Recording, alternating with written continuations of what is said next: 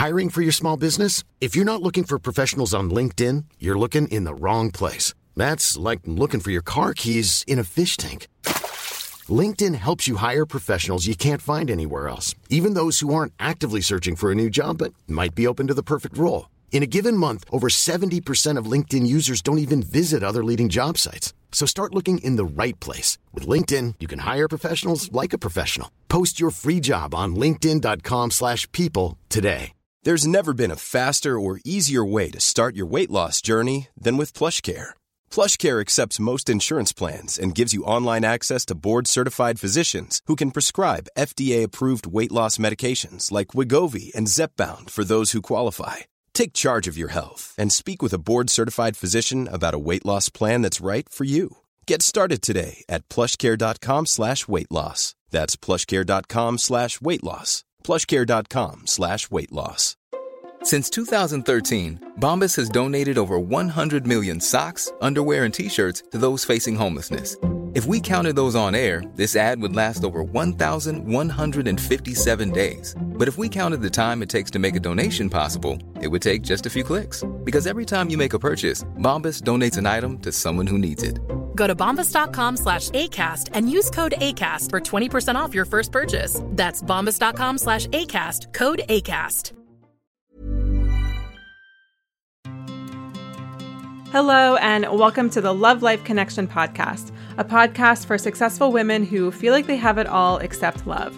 I'm your host, Veronica Grant, a love and life coach. And my only goal with this podcast is to inspire you to believe in yourself and that real love is possible for you, even in our swipe right, swipe left world. Hello, and welcome to episode number 310 of the Love Life Connection podcast. Thank you so much for tuning in. As always, I'm super excited to be connecting with you again in your earbuds this week. And welcome to the show, especially if you are new or new ish around here, just so you know how this show works. The first and third Thursdays of the month, I release a brand new coaching podcast which means I either have a client or an audience member from this podcast on the show, and I coach them through a question or a struggle or a situationship in their love life, or sometimes really just life. And the fourth Thursday of the month, I usually have a guest expert on the show. And then the second Thursday, I do a solo show. And I try to make these solo shows, today's a solo show, I try to make them really almost feel like a little mini workshop where you could actually be listening to this episode while you're like sitting on your couch taking some notes. So that's the goal anyway. So if you are walking or driving or whatever, as always, you can go back and listen to this episode if there is something that you want to jot down. And really, that is my goal. I want this to be really informative to where you can walk away from this episode and think, huh, I really understand that now. I don't know, that's just my Capricorn self coming through where yes, I love spiritual woo, airy fairy kind of stuff, but if I'm going to use it in my life and also if I'm going to teach it, I need to make it practical and tangible so that I can understand it for myself and use it, you know, in my own life, but then also, you know, make it practical to where you can really understand um, and grasp some of the things that I'm talking about. So you're like, oh, okay, now I can see how this can make my life better, right? Because I feel like sometimes with self help and personal growth and spirituality, all that kind of stuff, we just do it because like we're interested and it sounds nice and it feels good while we're listening to it. But then you like stop the book or you stop the podcast and you're like, what did, what did she say? Or like what? How does that apply? Or what? What? I don't even know what I learned. I don't know. Maybe it's just me. And also, I know I'm going on a little bit of a tangent, so I'm going to whoop, wheel myself back in, and we are going to get um, going with this episode. So, I am really passionate about surrendering and letting go, and letting go of control and trusting. It is such an important part of healing, it's such an important part of being on this love life journey that you're on, and really in all parts of life, right? Like, it's very hard to move through life with like that white knuckle grip, with that level of control, because you're going to drive yourself crazy. Um, it's going to cause a lot of unnecessary anxiety and just frustration and all sorts of other emotions. Also, I, at least in my own life, I really love learning from teachers who teach what they need to learn right? When you, and you can kind of tell, right? Like sometimes you're learning something from someone who's just like naturally good at something. And even though you can tell they understand it and they're an expert at it, you're like, yeah, but, yeah, but, or at least that's how I find myself kind of responding to those types of teachers if, if I can tell that it's something that they're naturally good at. Whereas when it's someone who has the same struggle that I do, but maybe they're just a few steps ahead and can teach on it, then they really get all of the yeah, but kind of things that I'm going to have go through my mind.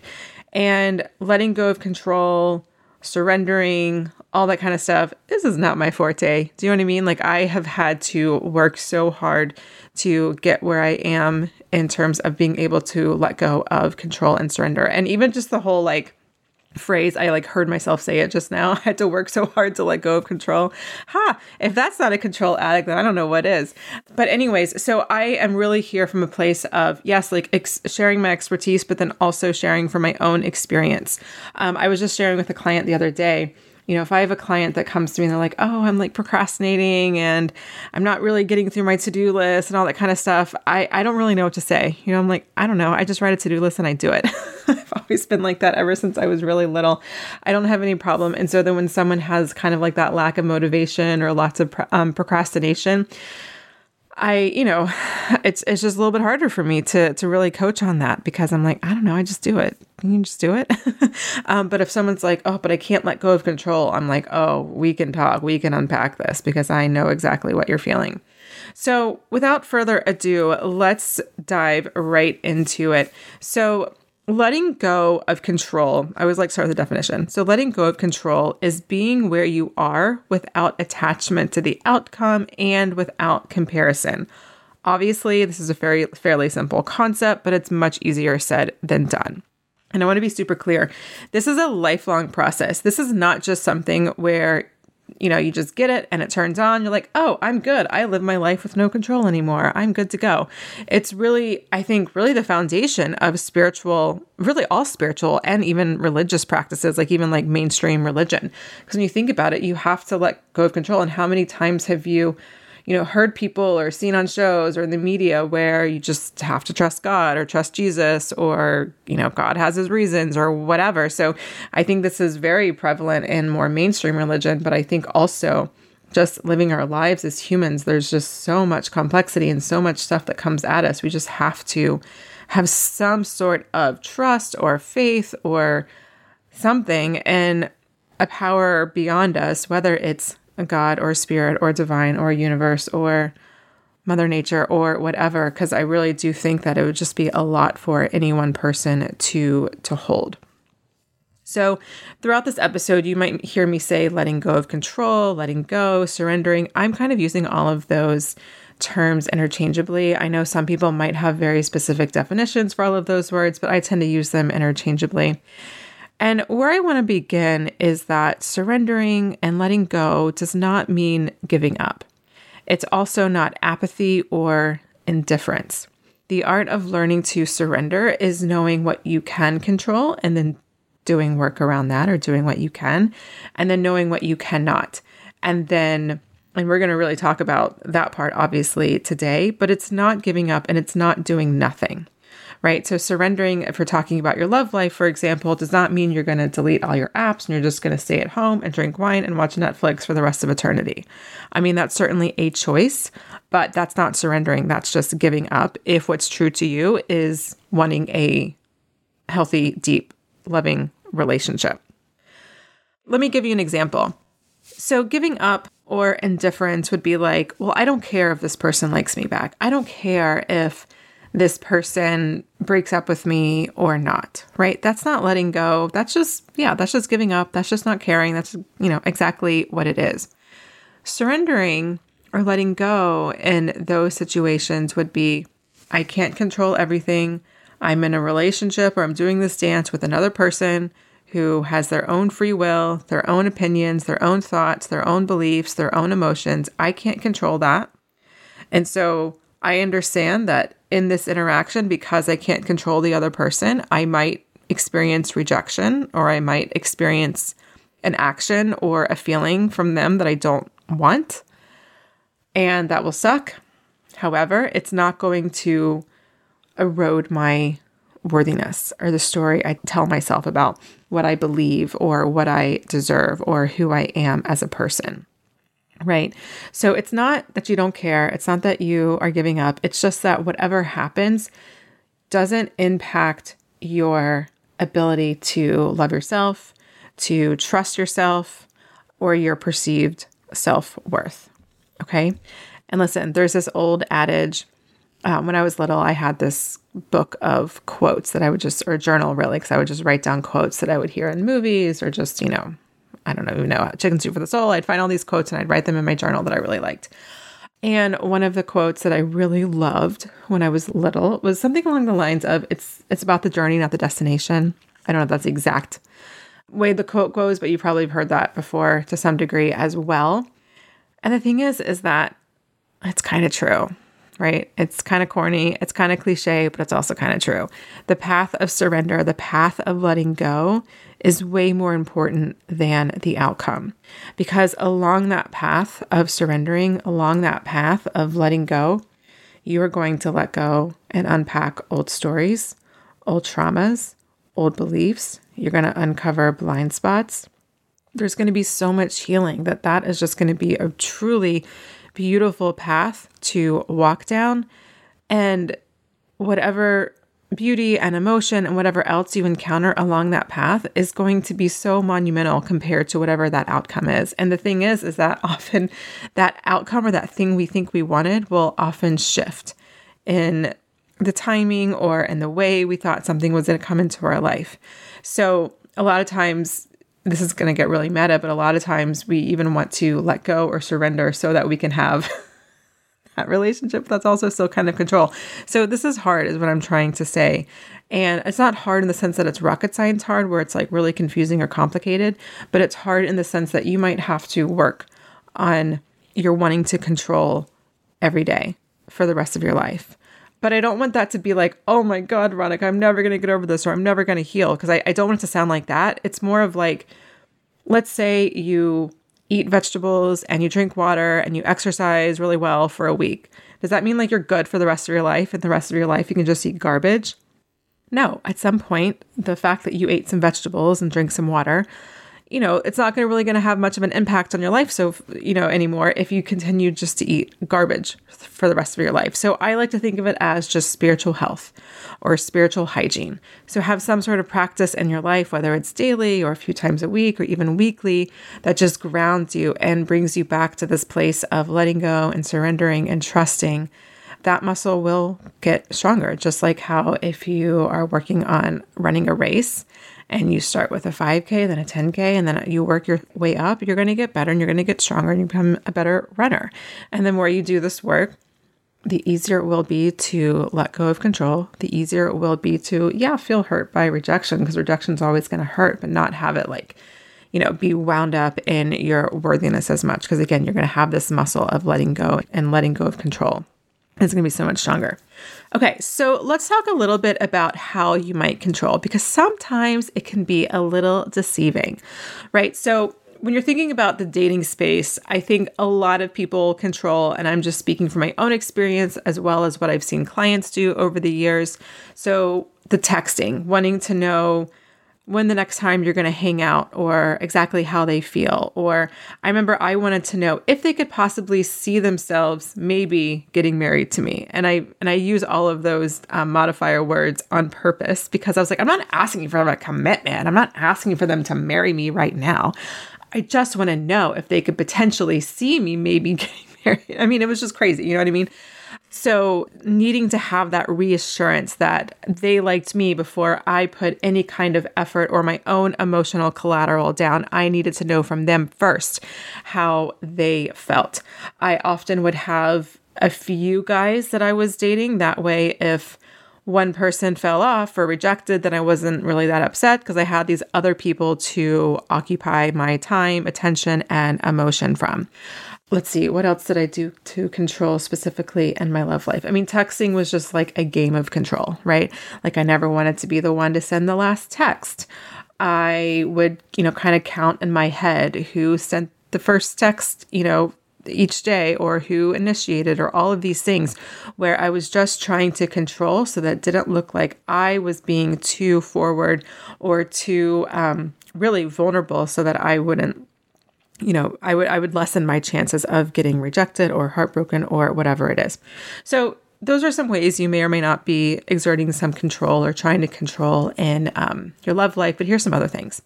One is endless research especially when you're not making any commitment to it. So what i mean by that is sometimes you think oh well i don't know how to do something. I don't know how to be in a healthy relationship or i have this you know, this attachment style that I need to work on or whatever. And so then you just listen to endless podcasts or you read endless books about it. You just research and research and research. And it's like, okay, yes, obviously you do need to have some degree of knowledge. You need to have some degree of awareness of what your pattern is, where it might come from, or your attachment style or whatever.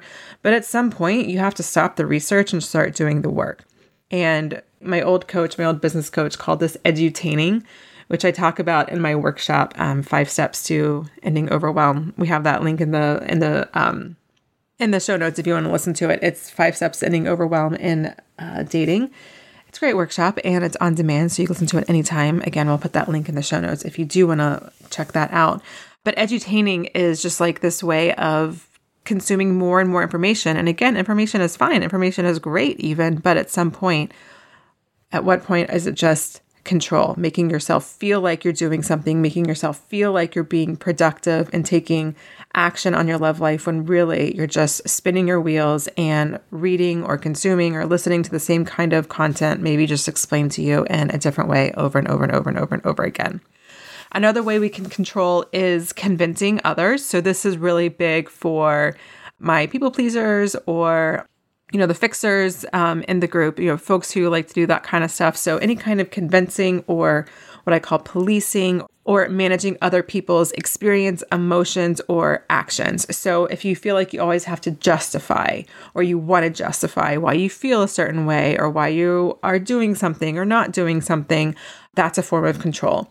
If you're trying to police someone's behavior, so this is really prevalent on online dating. So let's say you've been talking to someone and they I don't know, they're like sexting or just being kind of gross or not that sexting's bad, to be clear. I'm just saying it's it's like unsolicited sexting. Or they're just being kind of sketchy or whatever. Rather than just deleting, blocking, and move on, which is something I strongly advocate my clients to do. Instead, they feel the need to police that person's behavior so that that person knows what they did is wrong or bad. That's control, right? Because you actually can't do anything about that. That person might be an ass or whatever, but like it's unfortunate that you had to experience that, but again, you can't control their behavior. You can't make them feel remorse or anything like that. Um, so, this kind of goes into managing other people's experience, other people's emotions, actions. So, when you want them to have a certain kind of experience or take a certain action or not take a certain action, that's all control, right? Because ultimately, you want them to feel something or do something or not feel something or not do something so that you feel more secure in whatever the situation is. And this kind of then feeds into just general over functioning, overachieving. So if you are always doing things for other people, that's kind of a form of control, right? Overachieving, if you just have to get this degree and then that and then that and then that and then that, that's control, right? Because if you can do all of these things, then that makes you or helps you to believe a certain thing to be true about yourself, which then helps you to feel good enough, loved, worthy, whatever it is. Doing everything yourself is along the lines of that. Over explaining is another example of how you might try to control. Uh, making everyone else feel comfortable or feel safe, and you're putting that responsibility on yourself. That is control. An unhealthy obsession around things you can measure, so things that have a number. Okay, so obviously weight is going to be here. Money, and specifically the money in your bank account or your salary, like anything that has an exact dollar sign next to it. Uh, steps on your pedometer, your rings being closed on your Apple Watch, whatever it is. I'm not saying worrying about these things necessarily alone is bad, although I certainly have some opinions. I'm talking about an unhealthy obsession because, again, that can give you a sense of control. Now, I'm sure as I'm listing all of this stuff out, some things and some other examples of ways you can control or do control in your life are coming up. this list is by no means exhaustive. This is just what I've noticed in my own life, as well as what I've noticed in the lives of my clients. So, I want to talk a little bit now about why you might control and a few things. One thing that I want to say is that if you're listening and you're like, oh man, I actually do control, I didn't really think I did, but I am, or you already knew you control, and now you're like, wow, I really do control a lot of things in my life. Holy crap. First, I just want you to be super, super kind and compassionate with yourself. Now, I know that if you've been listening to my podcast for a while, you already know that I say that over and over and over and over and over again. But you really do have to be kind to yourself about why you might control because there's a few reasons for it that will warrant compassion. One, it's just the society that we live in right? Whether you like it or not, we live in a society that is very masculine, that is very success oriented. So you get good grades, you go to a good school, you get a good job, you get a good salary, then you get married, then you have kids, and then, you know, whatever. The life that we're quote unquote supposed to live is very check offable, right? And so because of that, it exerts a mythological level of control. like, oh, I can do all of these things. I can check them off the list, and then I'm going to feel happy or successful or good enough or worthy or whatever. Unfortunately, that's just not really true. I didn't actually say this at the top of the episode, which I probably should have, but control is all an illusion. Like we think we can control things, but we actually can't. And we're going to talk about what we can and can't control a little bit later on in the episode. But overall, control is an illusion. Because again, I'm sure many of you listening to this podcast have gotten good grades, have gotten to a good school, have gotten a good job, have gotten married, have gotten kids, and you checked off all these boxes, and yet you're like, God damn it, why do I still feel this way? Or why don't I feel how I want to feel? Or why does it all still suck? Do you know what I mean? And I know not everyone has has experienced all of those uh, life stages or milestones. I'm not saying everyone listening has. So please don't make a story about it if you're listening, you haven't experienced one of those milestones. I'm just saying that just because you have experience and check off all of those things by no way means you're going to feel however you want to feel. And also, probably more importantly is that control can often be part of inner child wounding slash a trauma response. And this is where i want you to generate even more self-compassion from. So if you're brand new to this podcast and you haven't listened to any of my episodes about inner child work definitely do that because this portion of today's episode will make a lot more sense once you once you have a baseline understanding. I'm going to talk about it a little bit today, but I do encourage you to do a deep dive into inner child work because that will just completely change your life. It's crazy. Um, but anyways, so let's just I'll just give you an example. Let's say as a kid, um, your dad had a temper, and it was scary when he had a temper. It was scary when he got angry. So you might have learned as a result of your dad's temper to walk on eggshells. And when you walked on eggshells, you hoped at least that would lessen the chance of him getting set off and having his bad temper. Right. And so, you know, that didn't work all the time because he probably still had his temper. Right. So that kind of shows that control really is just an illusion. We don't really have as much control as we like to think we do. Um, at the same time, when you're five years old, when you're 10 years old, living at your parents' house, what are you going to freaking do? You're going to do what you can, right? You're going to do what you can to feel safe and sometimes even to survive. Do you know what I mean? In, in extreme circumstances. And so I'm not here to berate you or to poke at your wound around controlling or like what you're doing is bad or wrong. Instead, I invite you to have an overwhelming amount of compassion towards yourself. And if you can't generate it towards yourself, perhaps towards your younger self, your younger version of yourself, because her control did not come out of nowhere. Do you know what I mean? No one was born thinking, oh, I got to control everything or I got to make sure this happens or that doesn't happen. That's a learned response, often out of trauma. I want to take a quick pause here to remind you that if you haven't already, you've got to block out an hour on your calendar and check out my workshop, The Five Step Strategy to Banish Anxiety and Overwhelm in Your Love Life, so you can attract a fulfilling partnership and live a life of purpose. It's completely free, and in the workshop, I break down exactly why you're in the dating pattern you're in, how to take the confidence you feel in the rest of your life and apply it to your dating life, and so much more. If you like my style, philosophy, and how I coach women on the show, this workshop I'm Sandra, and I'm just the professional your small business was looking for. But you didn't hire me because you didn't use LinkedIn jobs. LinkedIn has professionals you can't find anywhere else, including those who aren't actively looking for a new job but might be open to the perfect role, like me. In a given month, over 70% of LinkedIn users don't visit other leading job sites. So if you're not looking on LinkedIn, you'll miss out on great candidates like Sandra. Start hiring professionals like a professional. Post your free job on linkedin.com/people today. Hey Dave, Yeah, Randy. since we founded Bombas, we've always said our socks, underwear and t-shirts are super soft. Any new ideas? Maybe sublimely soft. Or disgustingly cozy? Wait, what? I got it. Bombas. Absurdly comfortable essentials for yourself And for those facing homelessness. because one purchased equals one donated. Wow, did we just write an ad? Yes. Bombas. Big comfort for everyone. Go to bombas.com slash ACAST and use code ACAST for 20% off your first purchase. Will help you get started in your own deep work. And for those of you who want to understand the why behind what I do on the show, I even dig a bit into the science of love so you can start to see real change in your own love life. It's really all my best work in one place, and you can access it right now. I strongly believe you don't have to spend years in therapy or read every dating self help book to dramatically transform your love life. Grab your seat over at veronicagrant.com forward slash workshop. And now back to the show. Another example is let's say you had a mom who just, you kind of had to parent her emotionally in a lot of ways. And so when she would have one of her episodes, that would feel really scary and really uncomfortable. And it could feel very emotionally overwhelming when you're 10 years old and your mom is just having this huge emotional breakdown.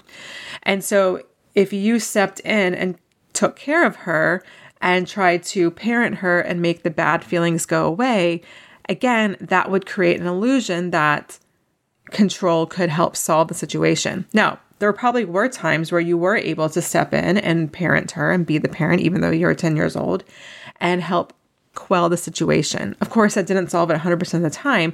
But what I'm saying is, as an adult, you still kept that sense of trying to control other people's emotions in order to feel emotionally stable or safe yourself.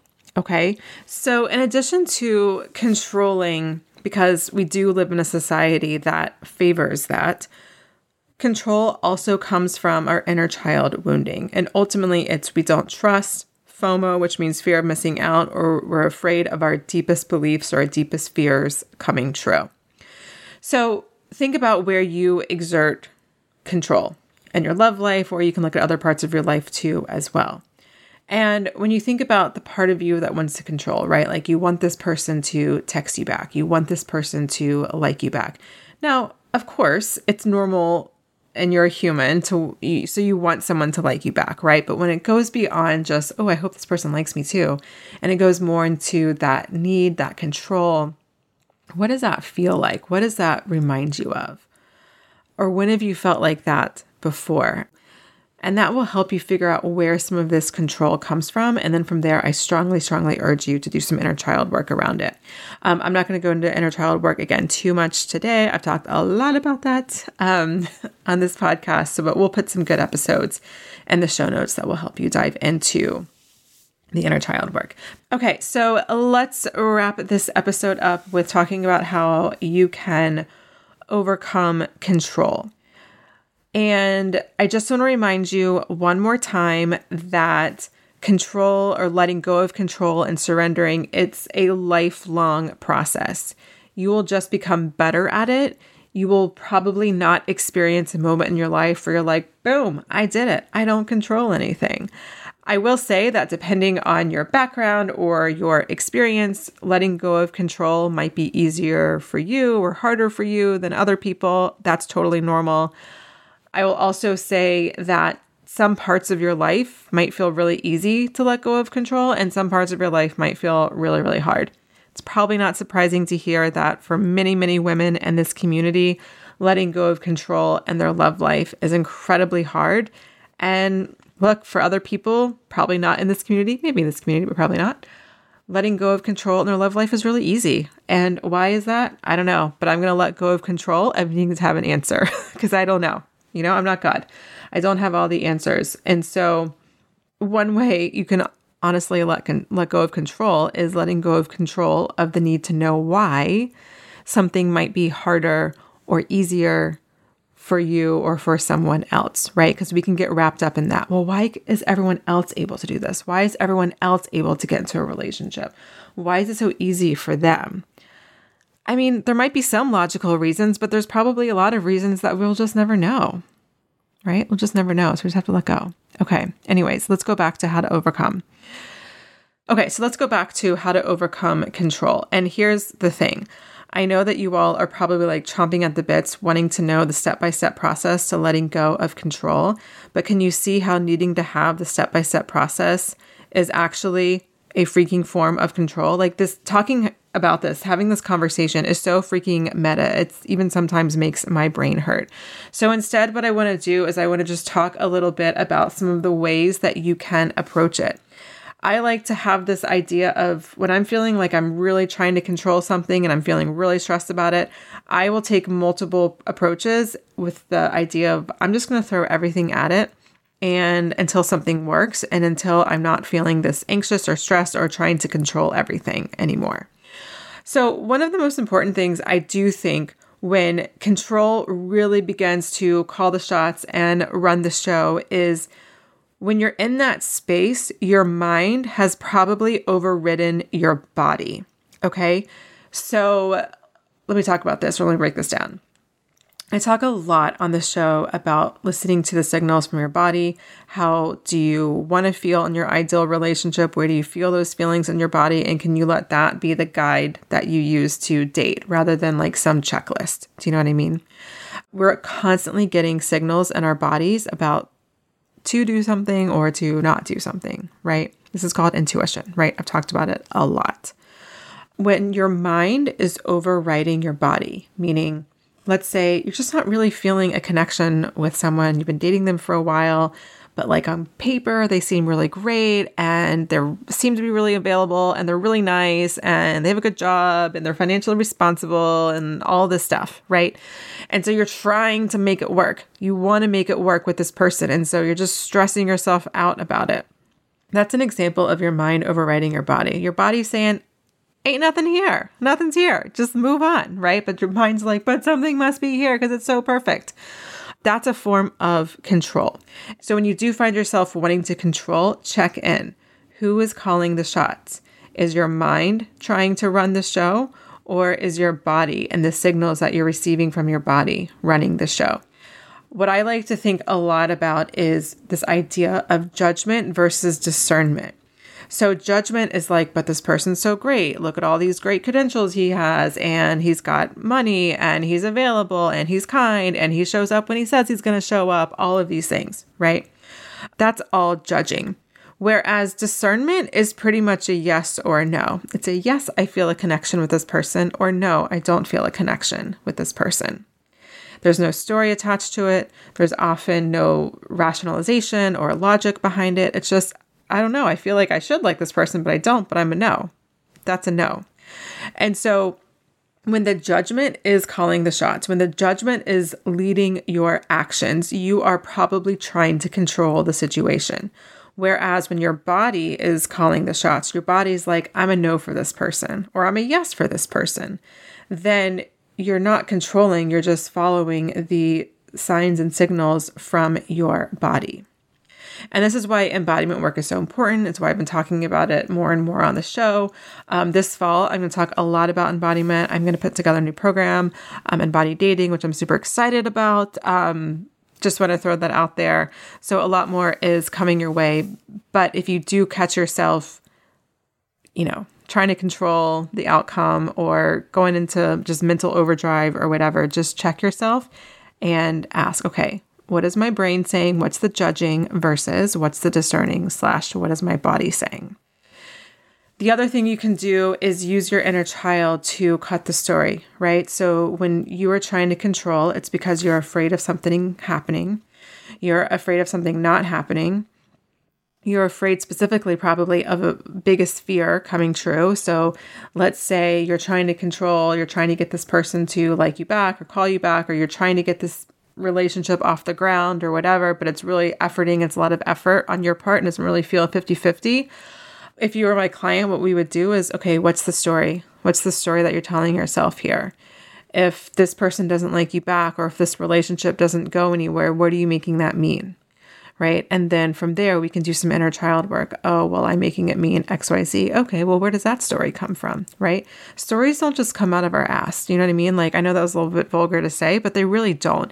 And the thing that I say over and over and over again to clients who think, well, it just comes from me or I'm like this, this is how I am. Like, okay, were you born a people pleaser?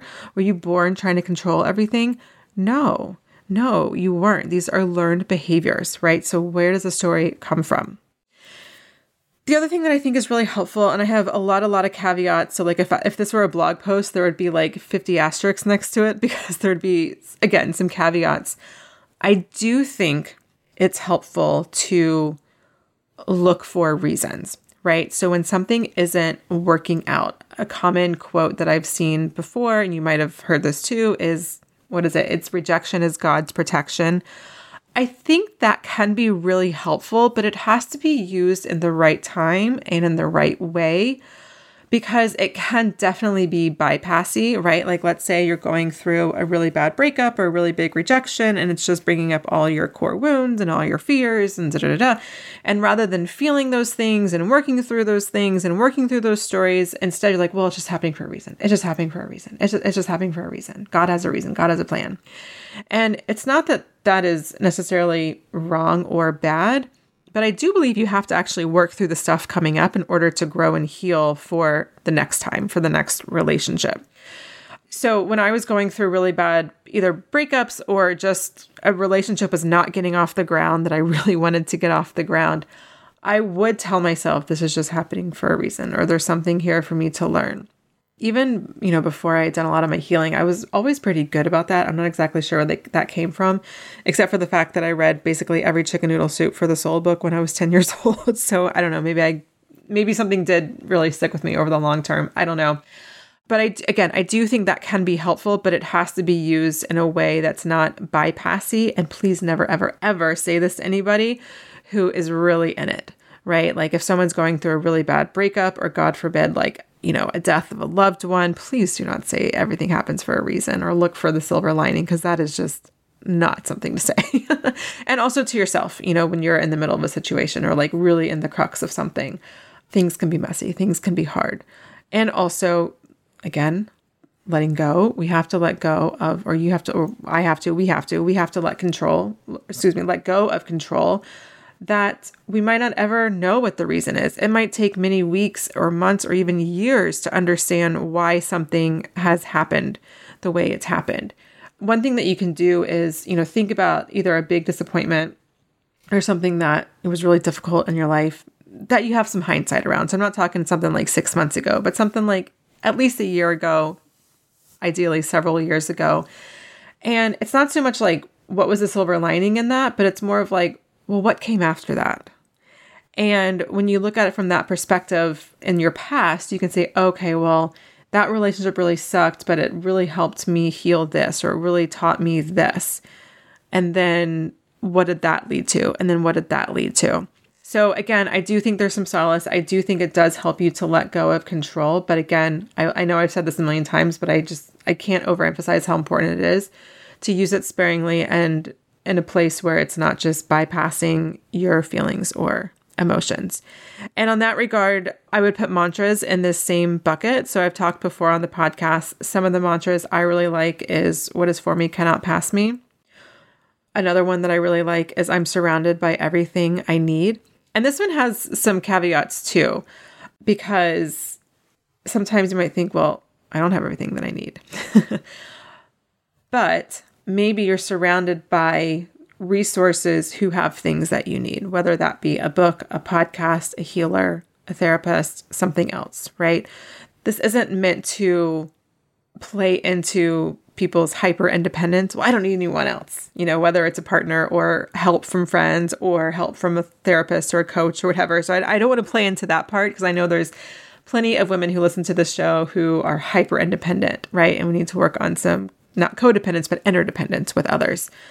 But that being said, I'm surrounded by everything that I need can really help you to let go of control so that you can, okay, I don't know how to do this thing that I need to learn how to do. Okay, where can I access information or resources or help to, you know, do the thing so I can do the thing that I need to do or whatever it is. You know what I mean? So you can use whatever mantras that you want that feel good and feel true to you. The number one I always go back to, like I said, is what is for me cannot pass me. I really like that a lot and it just helps. I just repeat it over and over and over again until I feel, you know, my shoulders soften or my chest soften or just something, my breath. And I can just feel my body physically release. And it's like, yeah, I, I can't control that. And so this finally brings me to my last point, which is you can control some things, but you can't control other things. So you can even write a list, right? If you're talking about, well, you know, this is a podcast about your love life. So I'll just use that as an example. What can you control? You can control if you're on the apps. You can control if you're meeting people IRL. You can control whether or not you're doing the deep work around your patterning you can control whether or not you reach out to someone that you think is cute on the apps. You can control whether or not you text someone to follow up after a date. Uh, there's lots of things you control. Things you can't control. You can't control how they feel about you. You can't control when and if they'll text you back. You can't control if they're going to be acting in an emotionally mature manner. You can't control if they're lying. You can't control if their actions are going to line up with their words. Right. And so when we can let go of that and just focus on what we can control, like if you're going to control something, just control what you can. And then use these practices that I talk about you know, just now to let go of the things that you just don't have control over, you know? And I think that letting go is really just about, you know, I talked at the top of this episode about how letting control, letting go of control and surrendering, it's not apathy, it's not indifference. It's really more than anything about getting out of your own way.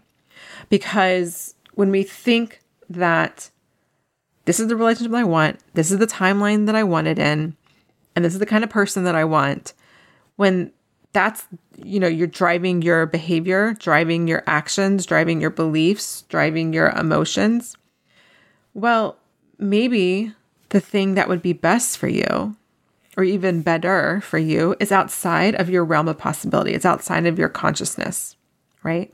And so when we have control over a specific outcome in a specific time, then you're just in your own way, right? Because you might miss things, you might miss opportunities. One of my, I don't really regret that many things in my life, um, I actually regret two things. One is I regret that I did not get to know my grandfather more uh, before he passed away. He was my first grandparent to pass away. I was in college. And I regret that. And the other thing that I regret is I spent a lot of my early 20s just being so focused on meeting my husband and having my first baby by 26. Uh, neither of those things happened by 26. um, and I mean, I I don't really regret it because obviously like it needed to happen in the way that it happened and I learned, grew, blah blah blah. At the same time, I do have regret because I don't think that I have the same kind of college friends and friends from grad school that I could have had, you know, looking back, because I was just so focused on finding my husband that I was hanging, especially in college, I was hanging out a lot at the AE Pi House, which is the Jewish fraternity on campus. And I was just spending a lot of time there. Those guys were kind of jerks. I mean, there are some nice guys, but they're mostly kind of jerks. And I didn't, I don't think, take advantage of as many opportunities, you know, in terms of building, you know, lots of different kinds of friendships and meeting different lots of kinds of people and just getting involved in different organizations. Like I didn't do a lot of that stuff because I was so freaking focused on finding my goddamn husband at UNC and he was not there that I, I was in my own way because maybe had I expanded my horizons a little bit, I probably would have developed a lot more self awareness a lot quicker and would have realized some things about myself a lot sooner and would have healed and would have I don't know what would have happened honestly because it's all speculation because it didn't happen but I don't know what would have happened but I just can't I, I just have to believe that I would have gotten out of my own way sooner I would have really kind of grown into who I am and kind of gotten over some of my um, wounding a lot sooner And yeah, so who knows what would have happened. But obviously, that's not the part that I regret because obviously everything happened in its own divine timing. But I do regret just not having some of those college friends um, that I could have had because I was just, uh, you know, if, if you've watched How I Met Your Mother, I was like that freaking woo girl, just drunk at the house and like woo all the time. And it's, you know, really embarrassing to think about. But here we are. Anyways, I kind of went a little bit more on a tangent there than I intended.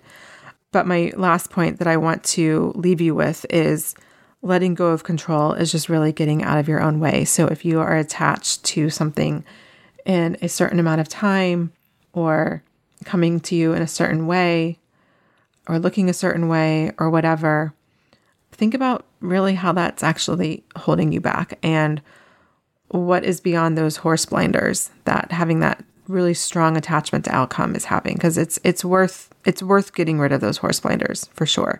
Because i promise you that whatever you think you want there's something probably better out there and we just we don't know what we don't know.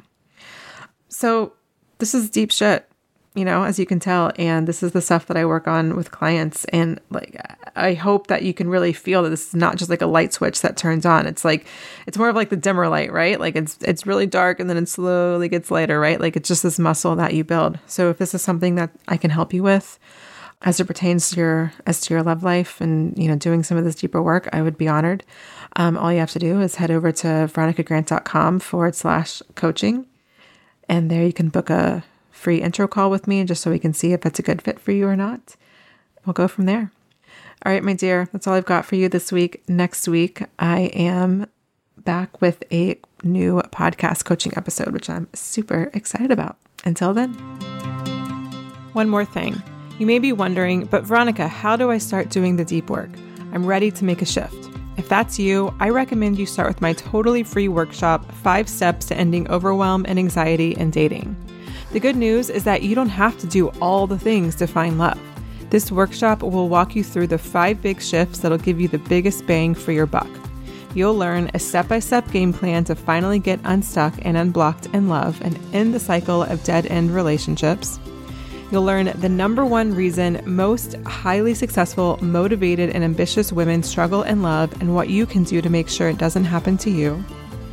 You'll learn how to figure out the real reason you're attracting partners who aren't emotionally available, are toxic, or just simply not on your intellectual or emotional level.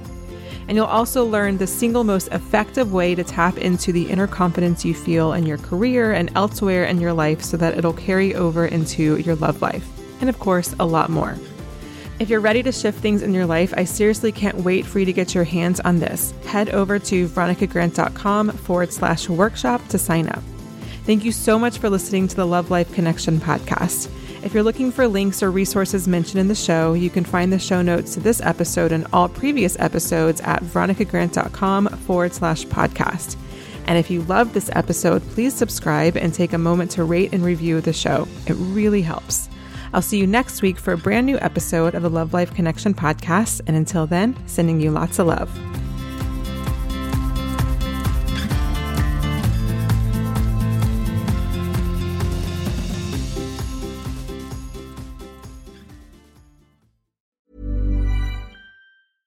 Hey, it's Paige DeSorbo from Giggly Squad. High quality fashion without the price tag. Say hello to Quince.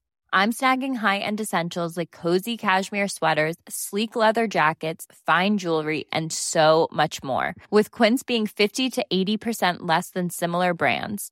And they partner with factories that prioritize safe, ethical, and responsible manufacturing. I love that. Luxury quality within reach. Go to quince.com slash style to get free shipping and 365 day returns on your next order.